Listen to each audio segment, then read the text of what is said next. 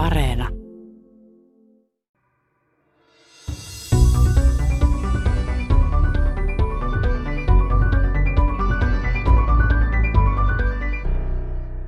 Valtakunnat ja mahdit vaihtuvat, valtioita syntyy ja kaatuu ja toisia tulee tilalle, ja tämän seurauksena eri ihmisryhmät joutuvat vuoroin jättämään rakkaat kotiseutunsa ja lähtemään omalle pakomatkalleen eksodukselleen. Aikoinaan Egypti, Assyria, Babylonia, Persia ja Aleksanteri Suuren Makedonia sekä Rooma olivat niitä imperiumeja, jotka kukin vuorollaan määräsivät tahdin muinaisessa lähi. Tällä hetkellä aluetta pitävät otteessaan aivan muut tahot ja jälleen alue on myös suurvaltojen kiinnostuksen kohde. Kuulemme ohjelmassa myöhemmin, mistä johtuu alueen vuosituhansia jatkunut vetovoima. Egypti ja Babylonia alkoi taistella tämän alueen herruudesta. Babylonia oli sitten lopulta se voitokas osapuoli ja Juudasta tuli sitten Babylonia vasallivaltio. Mutta Juudan kuninkailla oli edelleen tahtoa ja he toivoivat itsenäisyyttä, joka sitten johti kahteen kapinaan vuosina 597 ja 587. Ja näiden kapinoiden seuraukset oli aika surkeat. Ne, ne Babylonia pystyi tukahduttamaan ne varsin nopeasti ja kummatkin johti laajoihin pakkosiirtoihin Juudasta ja toinen kapina sitten myös Jerusalemin temppelin tuhoon. Edellä äänessä oli assyriologi, muinaisen lähidän kielten ja kulttuurien tutkija Tero Aalstola Helsingin yliopistosta. Minä olen Riikka Suikkari. Tämä tiedeykkönen keskittyy aikaan, jolloin Jerusalemin temppeli vaihtui Baabelin torniin. Tuosta huikeasta tornista ja sen merkityksestä kuulemme tässä ohjelmassa myöhemmin. Tuolloin vuoden 600 kieppeillä ennen ajanlaskun alkua huomattava osa juutalaisten esi-isistä ja äideistä joutui pakkosiirtolaisuuteen Babyloniin tai niin kuin vanhastaan sanottiin, Baabelin vankeuteen. Symbolisesti kaikkein raskainta oli se, että heidän uskontonsa keskus Jerusalemin temppeli tuhottiin. Toisaalta luomme ohjelmassa katseen myös Israelin tämän hetken tilanteeseen. Tällä kertaa palestinalaiset on se ihmisryhmä, joka on ajettu ahtaalle vanhoilla kotiseuduillaan. Ulkopoliittisen instituutin vanhempi tutkija Timo R. Stewart on erikoistunut nykyisen lähi tutkimukseen.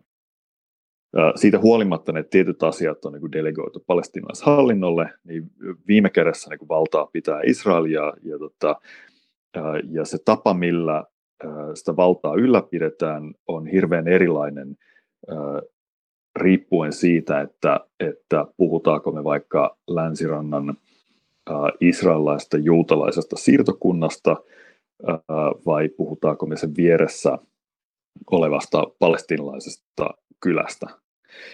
Ja tämä niin kuin, lakisysteemien erilaisuus, niin kuin liikkumisen erilaisuus, mahdollisuus poistua maasta ja tulla sinne, mahdollisuus niin kuin harjoittaa perus, perusoikeuksia, niin ne, ne on aika erilaisia näissä kahdessa tilanteessa. Mutta luokaamme aluksi katsaus kauas menneisyyteen. Juutalaisten hebrealaisessa raamatussa eli kristittyjen vanhassa testamentissa kerrotaan, kuinka juutalaiset lähtivät yhä uudelleen vaellukselle kohti tuntematonta. Raamatun kertomus kantaisä Abrahamista alkaa Uurin kaupungista Mesopotamiasta eli kaksoisvirran maasta nykyisen Irakin alueelta.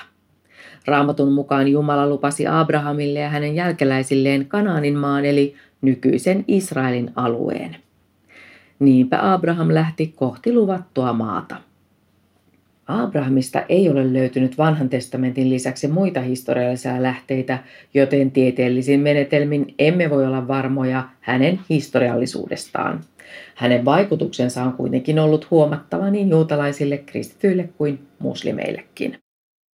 Vuosisadat vierivät ja kuten alussa kuulimme, Abrahamin synnyinseutu kaksoisvirran maa tuli israelaisille uudelleen tutuksi paljon myöhemmin, erityisesti 500-luvulla ennen ajanlaskun alkua, jolloin aluetta hallitsi uusi Babylonian valtakunta kuuluisan Nebukadnessar toisen johdolla. Hänen valtakuntaansa kuului tuolloin nykyisen Irakin lisäksi nykyisten Syyrian, Jordanian ja Israelin alueet. Tuolta ajalta löytyykin jo sellaisia raamatun ulkopuolisia tekstejä, eli babylonialaisia nuolenpääkirjoituksia, joista löytyy tietoa myös juudalaisista. Menkäämme siis ajassa reilut 2500 vuotta taaksepäin. Millaista juudalaisten elämä oli luvatulla maalla eli nykyisen Israelin alueella ennen pakkosiirtolaisuutta? Tutkijatohtori Tero Aalstola Helsingin yliopistosta.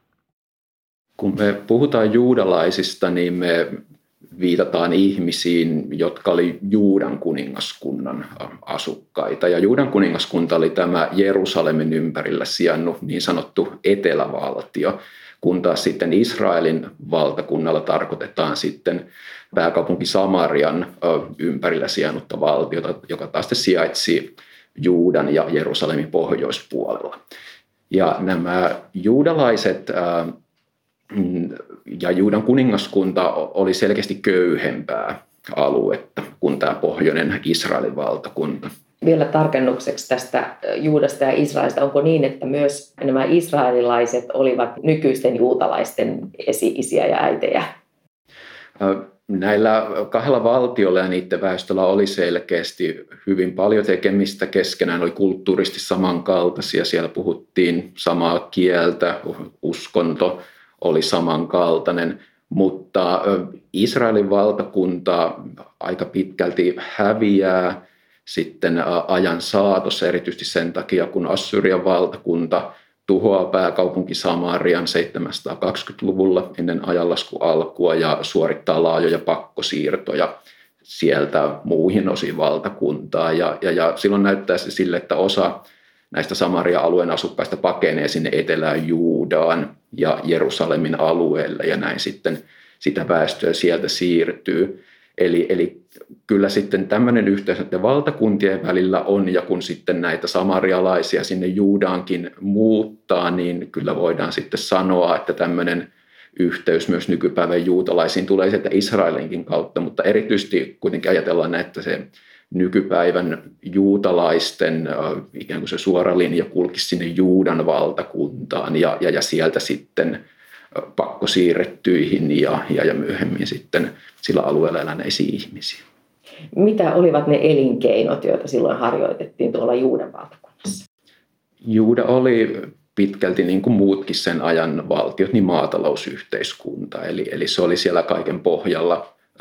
Juuda sijaitsi tämmöisellä vuoriseudulla tai kukkulaseudulla siellä nykyisen Jerusalemin ympäristössä ja se ei ole mitään kauhean hyvää maanviljelysmaata – vaan siellä paremminkin kasvaa viiniköynnökset, oliivipuut, siellä on, se on hyvää seutua laiduntaa, karjaa ja näin poispäin. Eli, eli ne, ne maatalouskaan elinkeinot ei ollut samalla tavalla niin tämmöisiä tuottavia kuin joku tämmöinen laajojen peltojen viljely sitten vaikkapa siellä rannikolla. Eli, eli Juuda oli tämmöistä köyhempää aluetta ja, ja, ja se selittää myös sitä, minkä takia se Israelin pohjoisvaltakunta oli pitkään paljon merkittävämpi ja menestyksekkäämpi, koska, koska heillä oli sitten niin kuin tämä maantiede puolellaan ja, ja, ja maatalouselinkeinot oli siellä paljon tuottavampia. No sitten tapahtuu jotain, eli, eli äh, jossain vaiheessa Juuda menettää itsenäisyytensä. Kyllä. Sekä Israel että Juuda joutui Assyrian valtakunnan vaikutuspiiriin jo aika varhain, joskus 800-luvulla ne ajanlaskun alkua.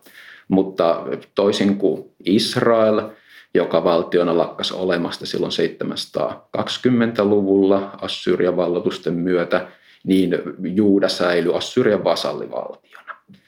Aina siihen asti, sitten, kun Assyria alkoi heikentyä ja lopulta romahti sitten 600-luvun loppupuolella ennen ajanlaskun alkua, siihen asti Juuda pysyi Assyrian vasallina, mutta sitten koitti tämmöinen välikausi, jolloin Assyrian vaikutuspiiri ei enää ulottunut Juudan alueelle, ja siinä vaiheessa sitten Egypti ja Babylonia alkoi taistella tämän alueen herruudesta.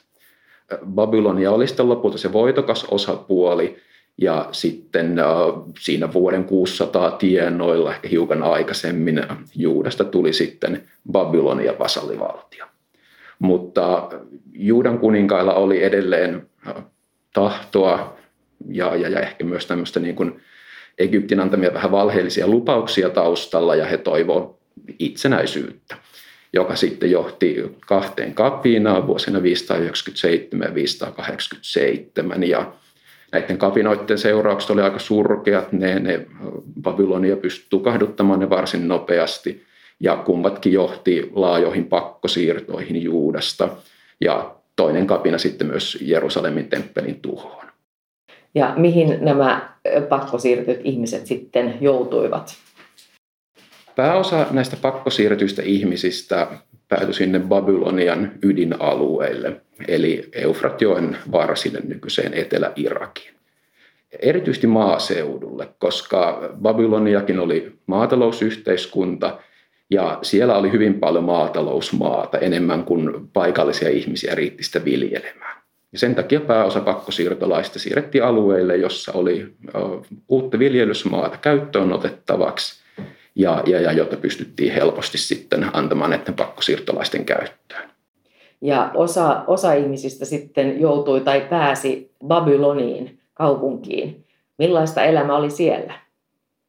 Babylon oli aikansa suurkaupunki. Se oli, se oli valtava monien neliökilometrien laajuinen kaupunki, joka oikein eli loistossa päiviä tuolloin. Eli Babylonian kuninkaat käyttivät sitä valtaansa siihen, että koko valtakunnan resurssit valjastettiin nimenomaan tämän Babylonin kaupungin kehittämiseen ja sen, sen loiston lisäämiseen.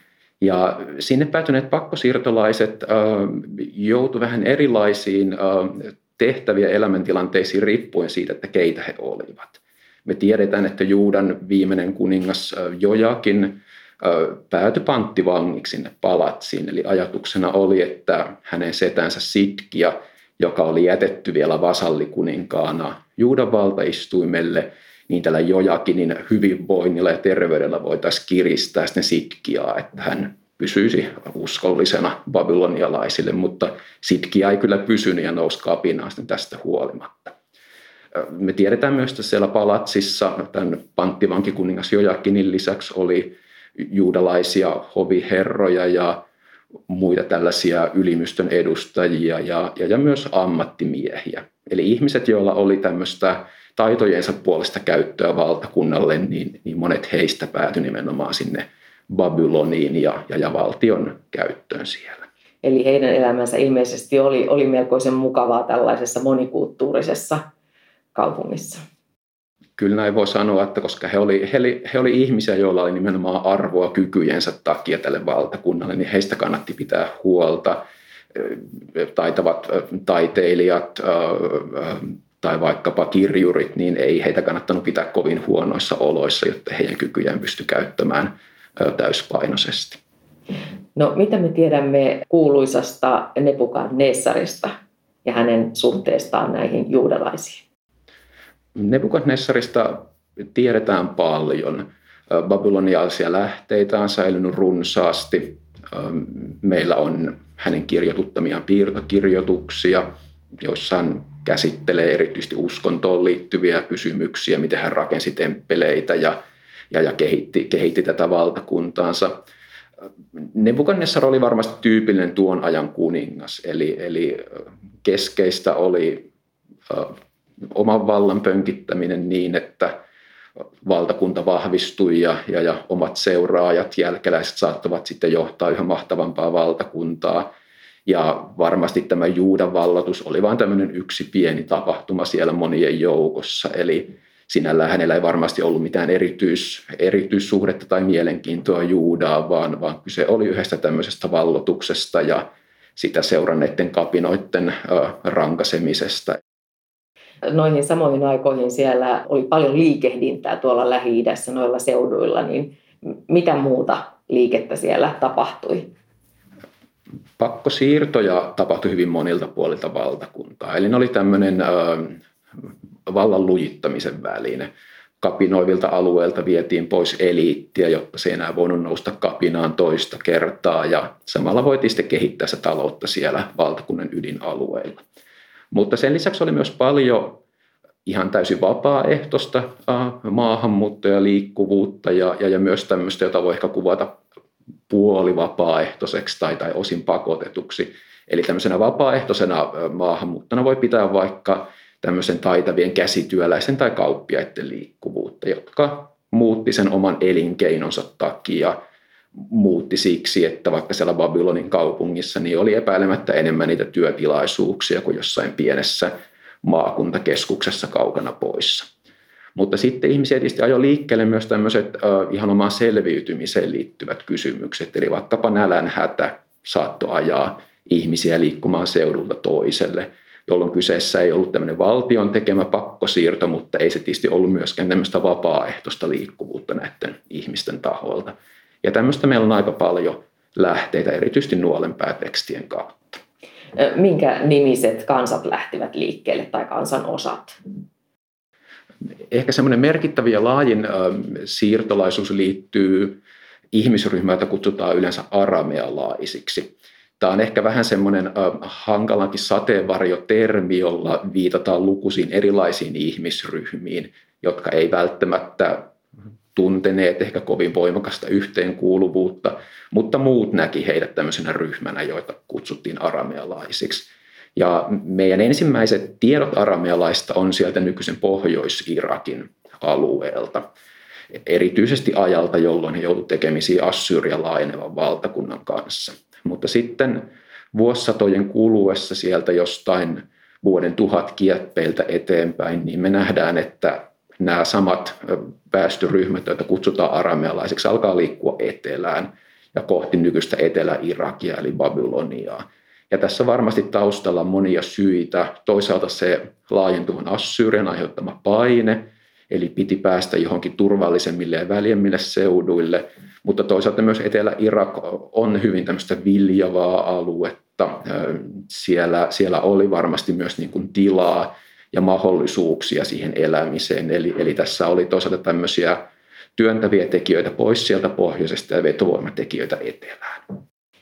Ja sitten vielä tuo aramealaiset termi vaan on kiinnostava, koska jos meist, meidän ajasta otetaan 2000 vuotta taaksepäin Jeesuksen aikaa, niin Jeesus puhui nimenomaan aramean kieltä. Onko kyseessä nyt sitten sama, sama että on ollut tämmöinen aramealainen kansa ja sitten se kieli ja, ja Jeesuksen kieli on jatkumaa tästä. Kyllä aramealaisilla ja aramealla on yhteys. Aramealaiset oli yksi näistä väestöryhmistä, jotka puhuu arameaa, mutta pitkälti tämän aramealaisten liikkumisen ja, ja, ja siirtolaisuuden myötä arameasta alkoi tulla yhä käytetympi kieli siellä muinaisessa Lähi-idässä. Ja tähän myös assyrialaisilla oli, oli iso vaikutus, koska he myös suoritti paljon näitä aramealaisten pakkosiirtoja ja niiden seurauksena paljon aramealaisia tuli asumaan myös sinne Assyrian ydinalueille. Ja tämän johdosta, kun aramealaisten määrä siellä lisääntyi, myös erilaisissa valtakunnan virkatehtävissä, niin aramean kieli alkoi saada yhä keskeisempää roolia ja lopulta siitä tuli tämmöinen aika käytetty hallintokieli jo Assyrian ja Babylonian valtakunnissa ja käytännössä sitten Persian valtakunnan hallinto sitten 500-luvun lopulta ennen, ajanlaskua, ennen ajanlaskun alkua niin pitkälti tapahtui arameaksi. Eli aramea lopulta sitten itse syrjäytti Akkadin, joka oli tämä perinteinen Lähi-idän lingua franca, niin sen ja lopulta sitten Jeesuksenkin aikana niin hyvin, hyvin laaja osa mun sen lähi väestöstä puhuu arameaa. Ja sitten kun alkaa Persian valta nousta, niin se vaikuttaa sitten myös niihin pakkosiirrettyihin juudalaisiin. Kyllä, vuonna 539, kun Persian kuningas Kyyros valottaa Babylonin, Raamatun tekstien mukaan Kyyros päästi sitten nämä pakkosiirtoon viedyt juudalaiset palaamaan takaisin Juudaan ja, ja, ja, ja siellä sitten Esra ja Nehemian kirjojen mukaan alkaa temppelin jälleenrakennus ja Jerusalemin jälleenrakennus. Muut historialliset lähteet on sillä tavalla ongelmallisia, että meillä ei ole oikeastaan minkäänlaisia merkkejä tämmöisestä suuresta paluumuutosta. On vaikea ajatella, että mitään muuttoa ei olisi tapahtunut, koska se on niin keskeinen teema siellä raamatun kertomuksessa, että on, on jotenkin vaikea löytää syitä, että miksi tämä koko tarina ja jotenkin motiivi olisi täysin keksitty. Eli kyllä jonkinlaista muuttoa siellä lienee tapahtunut, mutta se ei ole ollut mikään tämmöinen tuhansien ihmisten suuri vyöry, vaan jotain hidasta ja ehkä myös myöhemmin tapahtunutta kuin mitä vanha testamentti tässä antaa ymmärtää. Kun tuossa mainitsit tuon temppelin, niin, niin se oli siis toinen temppeli ja eikö niin, että se oli se sama, jossa Jeesus sitten kävi? Kyllä. Ja mikä rakennus oli sitten tämä Baabelin torni siellä Babylonissa? Kertomus Baabelin tornista vanhassa testamentissa on tosi kiehtova, koska siinä näyttää toisaalta sekoittuvan todellinen babylonialainen rakennusperinne ja toisaalta taas sitten kokemus siitä pakkosiirtolaisuudesta. Eli me tiedetään, että Babyloniassa oli runsaasti tämmöisiä temppelitorneja, tsikkurateja, jotka oli tämmöisiä hieman pyramiidilta, porraspyramiidilta näyttäviä rakennuksia, joiden huipulla oli sitten tämmöinen pieni pyhäkkö. Ja nämä oli valtavan korkeita savitiilistä rakennettuja torneja, jotka, jotka varmasti oli semmoisia asioita, jotka siellä jäivät näiden pakkosiirtolaisten mieliin ja, ja, ja herätti paljon ajatuksia ja tunteita. Ja näiden pohjalta sitten varmasti tämä kertomus Baabelin tornista on syntynyt ja, ja siinä kertomuksessahan pyritään myös pohtimaan sitä, että, että miksi me puhumme eri kieliä, eli siinä ajatus siitä, että kun ihmiset rakensivat korkea tornia kohti taivasta ja he puhuivat vielä kaikki yhtä kieltä, niin tämmöinen projekti oli mahdollinen, mutta Jumala sitten sekoitti nämä ihmisten kielet, jotta tämmöisiä, tämmöisiä temppuja enää voitaisiin tehdä. Ja tämä tarina tuo, tuo kiehtovan näkökulman myös siihen, mitä Babylonista ja Babyloniasta nykyään ajatellaan. Eli Siinä on toisaalta tämmöinen eksotiikan, monikulttuurisuuden teema, puhutaan monia, monia kieliä ja, ja, ja, ja, ja e, eletään tämmöisessä monikulttuurisessa miljöössä, mutta sitten toisaalta siinä on tämmöinen synnin ajatus, mikä myös voimakkaasti Babyloniin ja Babyloniaan tänä päivänä liitetään vaikkapa monissa televisiosarjoissa, kirjoissa, taideteoksissa. Ja kun juudalaiset sitten olivat tuolla monikulttuurisessa ympäristössä, niin, niin se sitten myös se oma uskonto alkoi vahvistua ja, ja muokkautua nimenomaan siellä ö, pakkosiirtolaisuudessa.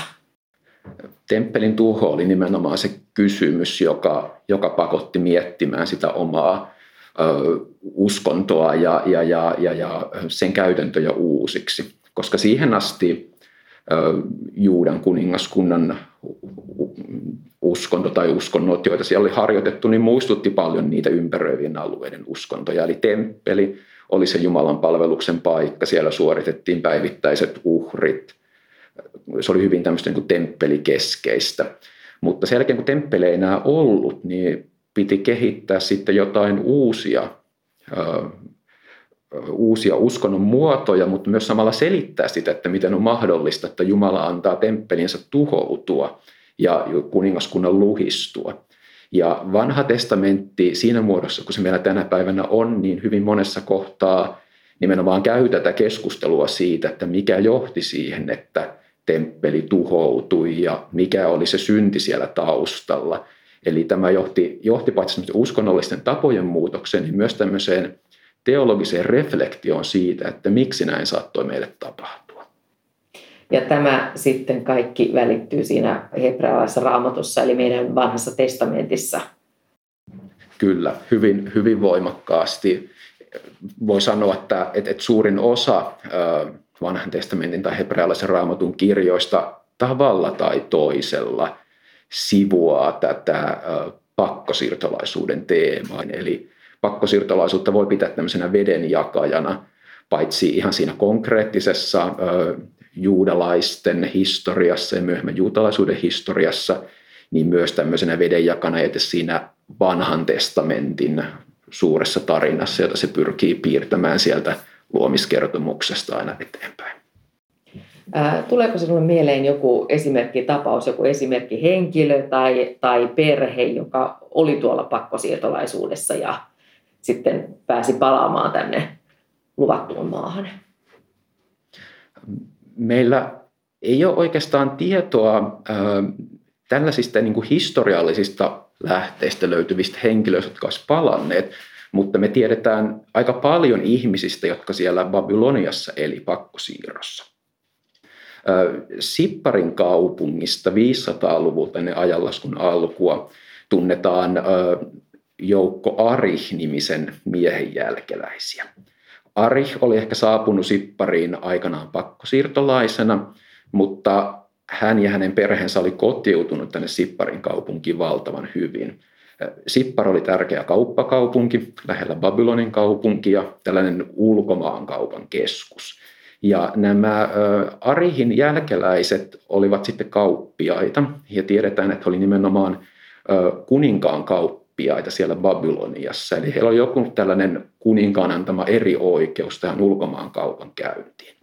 Ja he olivat mukana kullan maahantuonnissa Babyloniaan. Kulta oli raaka-aine, ylellisyystarvike, jota Babyloniassa ei ollut. Se täytyy tuoda kaukaa ulkopuolelta ja tällä Arihin perheellä oli tässä roolinsa. Ja he on mielenkiintoinen esimerkki siitä, miten pakkosiirtolaiset, juudalaiset saattoi päästä kiinni tähän paikallisen yhteiskuntaan. Se näkyy heidän nimissään. Vanhemmalla sukupuolella oli paljon vielä tämmöisiä tyypillisiä juudalaisia nimiä, kun taas perheen nuorimmilla jäsenillä oli vain babylonialaisia nimiä, eli, eli nimistöä aletaan omaksua. Ja myös päästiin läheisiin tekemisiin paikallisten kanssa. Perheellä oli paljon liikekumppaneita ja ystäviä tämän kantaväestön joukosta, ja perheen tytär saatiin sitten myös naitettua hyvään babylonialaiseen perheeseen. Millä tavalla tuosta aineistosta sitten voi erottaa juudalaisten nimet? Juudalaisten nimien erottaminen perustuu pitkälti Jahve Jumalan nimen löytämiseen näistä nimistä. Tuohon aikaan juudalaiset näytti olevan ainoa merkittävä ihmisryhmä, joka, joka Jahvea palvoi, ja näin ollen sitten voidaan pitää kriteerinä sitä, että jos nimessä on tämä Jahve-elementti, niin se on silloin myös juudalaisten käyttämä nimi. Ja, ja, ja nämä Jahve-nimet voi olla esimerkiksi vaikka tämmöisiä, että Jahve on antanut pojan tai, tai Jahve siunaa tai, tai jotain tämän kaltaista. Ja, ja, ja näitä ö, samantyyppisiä nimiä löytyy edelleen nykypäivän juutalaisten käytöstä vaikkapa Benjamin Netanyahu, hänellä on tämmöinen hyvä niin sanottu jahvistinen sukunimi Netanyahu tarkoittaa, että Jahve on antanut. Ja tämmöisiä samanlaisia nimiä löytyy sieltä meidän muinaisesta nuolenpää-aineistosta. No jos mietitään sitten tätä, kun juudalaiset olivat palanneet sinne omaan maahan ja, ja, ja tosiaan sitten siellä tuli nämä eri eri valtiot, oli, oli Persia ja Makedonia ja Rooma ja, ja kaikki halusivat osansa tästä alueesta. Minkä takia tämä oli juuri niin kiinnostava alue näille kaikille suurvalloille?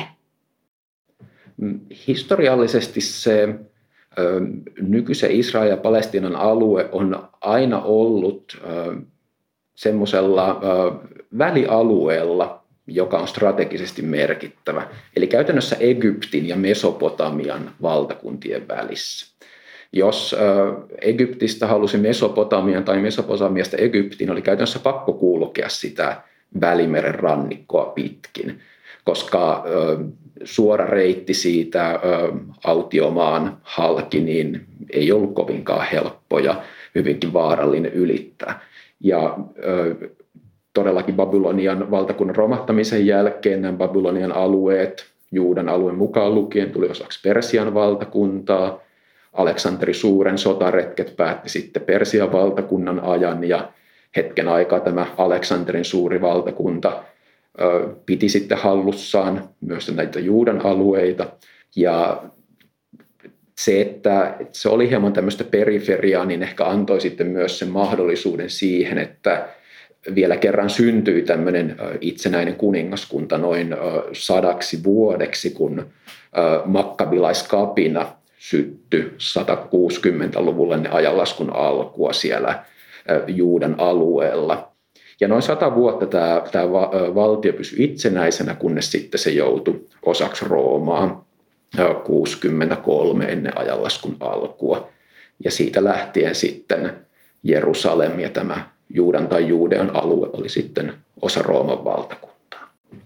Ja oliko niin, että noin siitä vuodesta 500 ennen ajanlaskun alkua sitten, sitten sinne roomalaisaikaan ja siihen temppelin hävitykseen 70, että, että sen ajan nämä hebrealaiset saivat olla sillä omalla maallaan? Se äh, tilanne siellä oli itse asiassa koko tämän ajan sellainen, että äh, enemmistö juudalaisista tai jossain vaiheessa ruveta puhumaan jo juutalaisista asui diasporassa. Eli nämä Babyloniaan muuttaneet yhteisöt ei missään vaiheessa kadonneet. Sieltä kaikki eivät muuttaneet takaisin Juudaan, vaan sinne jäi merkittäviä yhteisöjä. Egyptiin syntyi ilmeisesti samoihin aikoihin, joskus 500-luvulla, ja merkittäviä juudalaisyhteisöjä, erityisesti nämä Egyptin yhteisöt kasvoi hyvin suuriksi. Aleksandriassa oli, oli hyvin, hyvin paljon juutalaisia sitten myöhemmin. Ja oikeastaan siinä vaiheessa, kun temppeli tuhotaan vuonna 70, niin ilmeisesti pienempi osa juutalaisista asui siellä Juudean alueella kuin diasporassa. Eli, eli tämä hajannus oli, oli alkanut jo paljon aikaisemmin ja sitten se tietysti voimistui vielä entisestään tämän temppelin tuhon ja vielä sitä seuranneen juutalaissodan ja sen väkivaltaisen kukistamisen seurauksena. Eli, eli lopulta itse siellä Jerusalemin alueella ja Juudeassa asuu hyvin vähän juutalaisia. Babylonia, Egypti, muut lähialueet on niitä kaikkein merkittävimpiä keskuksia. Muinaisen lähidän tutkija tohtori Tero Alstolan mielestä poikkeuksellista juutalaisissa oli se, että he säilyttivät vieraassa maassa uskonnollisen ja kansallisen identiteettinsä erityisen hyvin.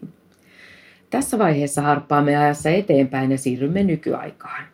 Kun juutalaiset pakkosiirtolaisuuden jälkeen pääsivät palaamaan takaisin luvattuun maahan, niin kaikki eivät kuitenkaan palanneet, vaan osa jäi kaksoisvirran maahan. Kuinka kauan juutalaisasutus säilyi tuolla alueella? Tähän vastaa nykyisen lähi tutkimukseen erikoistunut vanhempi tutkija Timo R. Stewart ulkopoliittisesta instituutista. Nyt, nyt modernilla ajalla 1900-luvulla äh, Irakissa, eli, eli tota, siinä, sillä alueella, missä, missä Babylonia valtakunta niin muinoin sijaitsi, niin siellä oli suuri juutalaisyhteisö. Äh, semmoinen puolitoista sata tuhatta. Ja tämän yhteisön piirissä sitten uskottiin, että yhteisön juuret niin kuin juontaa alkuunsa tähän pakkosiirtolaisuuden aikaan, vaikka tietenkin sitten sehän on tämmöinen kahden puolen tuhannen vuoden niin kuin harppaus, niin että ihmisiä on siinä välissä liikkunut niin suuntaan jos toiseen ja, ja ää, ei suinkaan niin kuin asuttu paikallaan niin kuin, tuhansia vuosia, mutta mutta tämmöinen niin jonkinlainen niin jatkuva yhteys ainakin tämän Irakin juutalaisten keskuudessa on niin nähty tähän muinaiseen pakkosiirtolaisuuden kauteen. Ja sitten toisen maailmansodan jälkeen niin juutalaisten asema kävi sitten tukalaksi tuolla Irakissa, niin miten tämä ilmeni? No toisen maailmansodan jälkeen oli tilanne Palestiinassa sellainen, että, että Britannia halusi poistua alueelta ja, ja luovutti tämän niin kuin ratkaisun avaimet vasta perustetun YK, eli yhdistyneiden kansakuntien käsiin. Ja, ja siellä sitten lopulta ehdotettiin Palestiinin jakamista kahdeksi valtioksi. Ja, ja tota, siinä vaiheessa levottomuudet kiihtyivät. Sitten vuonna 1948 niin tällä brittien vetäytyessä niin käytiin jo täyttä sotaa sitten täällä Palestiinan mandaattialueella toisaalta sitten Palestiinan arabien välillä ja, ja tämän sionistisen liikkeen aseellisten ryhmien välillä. Ja tämä heijastuu muualle arabimaailmaan monella tapaa. Että esimerkiksi Irakissa Irakin hallitus, niin ne tota, rupesi erilaisilla tavoilla syrjimään sitten tätä omaa juutalaisvähemmistöään. Ja sen lisäksi sitten esiintyi tämmöistä, tämmöistä niin lynkkausmielialaa sitten kansalaisten keskuudessa ja, ja siitä sitten joutui niin Irakin juutalaiset niin julmasti kärsimään. Eli, eli tota, Irakissa vähän niin kuin kostettiin sitten näitä ä, Palestiinan ä, muslimien ä, ja kristittyjen niin kuin, ä, kokemia tappioita, jotka sitten lopulta johti siihen, että, että siis siellä syntyi Israelin valtio. Israelin valtio perustettiin toukokuussa 1948. Ja sitten 2000-luvulla ää, viimeisetkin Irakin juutalaiset jättivät sitten maan. Mitä tuolloin tapahtui? No 2000-luvulla oli tietenkin tämä, tämä tota, Yhdysvaltain ja Irakin sota. Mun käsittääkseni niin kuin siihen tultaessa jo, niin käytännössä oli jo viimeiset Irakin juutalaiset lähteneet. Että nämä isoimmat muuttoliikkeet tapahtuivat silloin aika pian tämän Israelin valtion syntymisen jälkeen silloin vuonna 1948, että 50-luvulla tuli suurin osa Irakin juutalaisista pois, niin kuin sama tapahtui monessa muussa lähi maassa. Eli, eli tota, osittain ihmisiä ajettiin ja osittain myös samalla niin kuin houkuteltiin. Ja, ja tota, 2000-luvulle tultuessa oli nämä ihan, ihan niin kuin kourallinen, kourallinen Irakin juutalaisia jäljellä Irakissa. Kun viimeisetkin juutalaiset muuttivat pois Irakista, 2500 vuoden jatkumo tuli päätökseensä. Tämän hetken polttavin pakolaisongelma alueella on tietysti Syyriassa käynnissä oleva sisällissota. Tässä vaiheessa selvitämme kuitenkin, millainen tilanne tällä hetkellä vallitsee Israelissa. Ulkopoliittisen instituutin vanhempi tutkija Timo R. Stewart jatkaa. No, Israelissa on sellainen tilanne, että, että kun valtio perustiin vuonna 1948, niin se, sen yhteydessä syntyi iso pakolaisongelma, eli tämä palestinalaisten pakolaisten ongelma. Ja valtion perustamisen jälkeen sitten taas se avattiin juutalaisten muuttoliikkeelle niin kuin ympäri maailmaa. Eli, eli tota, Israelin valtio kannusti juutalaisia muuttamaan sinne, ja äh, tässä oli tämmöinen ihan oma systeemi, jossa he sai kansalaisuuden, ja, ja tota, äh, miljoonat juutalaiset tarttu tähän kutsuun. No kun juutalaisia alkoi muuttaa tuonne Palestiinaan, niin kyse ei ollut mistään tyhjästä maa-alueesta, vaan siellä asui jo palestiinalaisia. Keitä he olivat ja mistä lähtien he olivat asuneet tuolla alueella? No siellä tosiaan asuu äh, paljon ihmisiä äh, ja äh, nyt se maa-alue sinänsä, niin, niin tota, sitä kutsuttiin Euroopassa Palestiinaksi, mutta se ei ollut mikään tämmöinen tarkkarajainen alue. Nämä tarkemmat rajat sitten syntyi ensimmäisen maailmansodan jälkimainingeissa sen, sen jälkeen, kun Britannia valtasi alueen Osmanin imperiumilta ja myöhemmin sitten sai mandaatin kansanliitolta tällaiselle niin kuin määritellylle Palestiinan alueelle. Ja, ja sen sisällä olevat asukkaat, niin he ryhtyi sitten ajan kanssa ajattelemaan itsestään niin kuin nimenomaan palestiinalaisina. Eli, eli tämä, tämä kansallinen identiteetti, mikä Palestiinassa syntyi, niin se on syntynyt samalla tapaa kuin vaikka Suomessa suomalainen kansallinen identiteetti tai muualla Euroopassa 1800-luvun kuluessaan on syntynyt ja muokkaantunut niin vahvempia tämmöisiä isoja identiteettejä. Nämä ihmiset, ketkä, ketkä sitten täällä Palestiinan mandaattialueella asuu, niin heillä oli hirveän erilaisia taustoja, ja monet heistä sitten niin kuin näki juurensa siellä alueella niin kuin satojen vuosien taakse. Esimerkiksi Palestiinan kristityt yleisesti ajattelee, että, että heidän yhteisönsä juontaa juurensa siihen niin kuin ensimmäiseen kristilliseen yhteisöön, joka, joka siellä Palestiinan alueella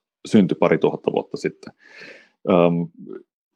on, on tämmöinen käsitys, että, että arabit olisi tullut näiden 600-luvun muslimivallotusten mukana sitten näille vallotetuille alueille, mutta ne väestön liikkumiset ei ole ollut mitään valtavia silloin, että arabian kielestä hiljalleen tuli niin kuin valtakieli ympäri lähi mutta ei ole niin, että, että sillä olisi mennyt kokonaan niin kuin väestöpohja uusiksi, vaan että osalla on varmasti niin kuin juurensa 600-lukua vanhempaan aikaan ja osalla, osalla sitten vähän niin kuin tuoreemmat juuret siellä.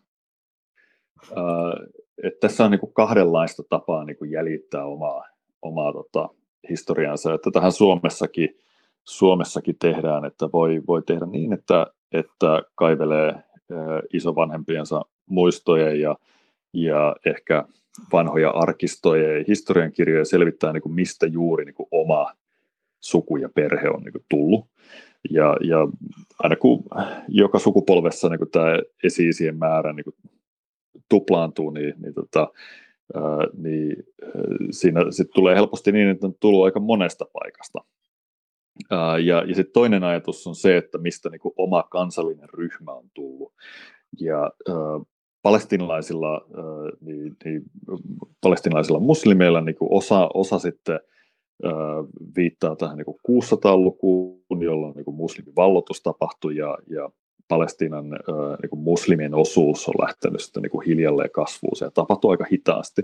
Ja osa sitten viittaa siihen niin väestöön, joka silloin on asunut sitä, sitä ennen. Ja sitten toisille saattaa olla, että he tietää niin kuin omasta perheestään, että, että iso ison isä isä muutti jostain tietystä kaupungista. Se oli helppoa silloin liikkua vaikka 1800-1700-luvun kuluessa, koska nämä lähialueet kaikki kuuluu Osmanin imperiumin hallintaan, eli, eli niin samaan valtapiiriin. Nyt israelilainen ihmisoikeusjärjestö BCLM alkoi kutsua Israelia apartheid-hallinnoksi. Mitä mieltä sinä olet tästä? No Betselmin logiikka tässä äh, termin käyttämisessä on, on siis se, että, että äh, on tietysti niin kuin Israelin valtiossa on yhdenlaiset lait ja säännöt, äh, ja, ja sitten äh, länsirannalla äh, palestinalaishallinto, niin heillä on toisenlaiset puitteet, mutta palestinalaishallinto ei ole itsenäinen valtio – ja viime kädessä länsirannan elämää, niin kuin länsirannan palestinalaisten elämää äh, kontrolloidaan sitten tästä äh, Israelin asettamasta niin kuin raamista käsin. Eli, eli tota, siitä huolimatta ne tietyt asiat on niin kuin delegoitu palestinaishallinnolle, niin viime kädessä niin kuin valtaa pitää Israelia ja, tota, ja se tapa, millä sitä valtaa ylläpidetään, on hirveän erilainen riippuen siitä, että, että puhutaanko me vaikka länsirannan israelaista juutalaisesta siirtokunnasta vai puhutaanko me sen vieressä olevasta palestinalaisesta kylästä. Ja tämä niin kuin, lakisysteemien erilaisuus, niin kuin liikkumisen erilaisuus, mahdollisuus poistua maasta ja tulla sinne, mahdollisuus niin kuin harjoittaa perus, perusoikeuksia, niin ne, ne on aika erilaisia näissä kahdessa tilanteessa. Ja Betselemin mukaan tämä erilaisuus on niin suuri, ja että, että tämän termin käyttäminen on, on niin kuin järkevää. Et Israelissa ollaan pitkään puhuttu siitä, että etenkin, etenkin tota Israelin vasemmisto, mutta myös osa, osa oikeistosta on varoittanut, että ellei saada aikaiseksi kahden valtion ratkaisua. Eli ellei päästä eroon siitä palestinalaisten hallitsemisen niin kuin, taakasta, niin, niin silloin Israel ajautuu kohti tämmöistä apartheid-valtiota. Tämä on, tämä on tämmöinen asia, mistä, mitä on niin varoteltu, mutta tämä Betselemin päätös käyttää sitä termiä kuvaamaan nykytilannetta, niin, niin se nähtiin Israelissa ehkä, ehkä vähän tämmöisen radikaalina liikkeenä vanhempi tutkija Timo Stewart, mikä ratkaisu sinun mielestäsi olisi paras molempien kannalta sekä juutalaisten että palestinalaisten? No, se on sellainen asia, mitä on vaikea ryhtyä ulkopuolelta mestaroimaan, että, että tota, äh, viime kädessä kaikki äh, rauhan neuvottelut ja sopimukset ja muut, niin ne pitää tota, olla, olla paikallisten itsensä, itsensä ehdottomia ja, ja hyväksymiä. Ja, ja tota, ehkä ulkopuolisen kannalta voi sanoa, että mikä on tärkeää on se, että, että yhtäläisistä oikeuksista ja mahdollisuuksista niin kuin, niistä pidetään kiinni ja ne tehdään mahdolliseksi ihmisille.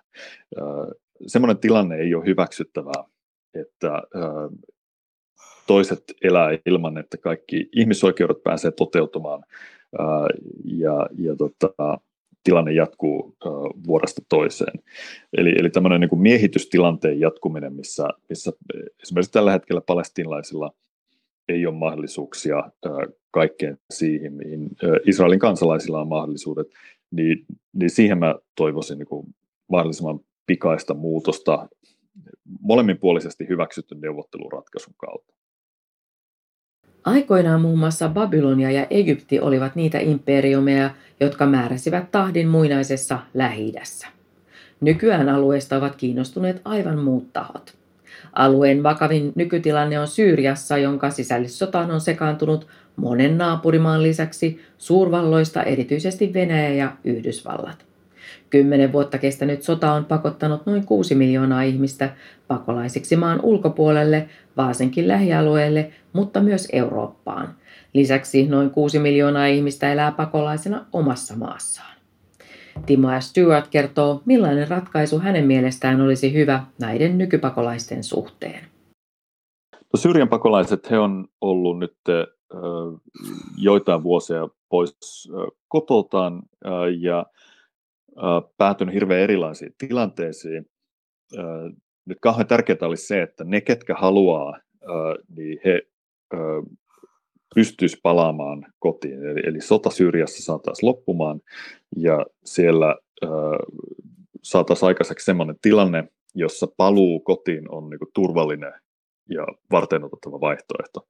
Että ihmiset monesti, ei, ei kaikki voi olla, että, että matkan varrella on tapahtunut vaikka mitä, mutta mutta mut monet haluaa palata niille niin kuin rakkaille kotiseuduille, kunhan se on turvallista ja kunhan heillä on siellä mahdollisuus jatkaa sitä elämäänsä. Ja, ja tämä on semmoinen asia, mikä mä toivon, että mahdollisimman pian saataisiin aikaiseksi.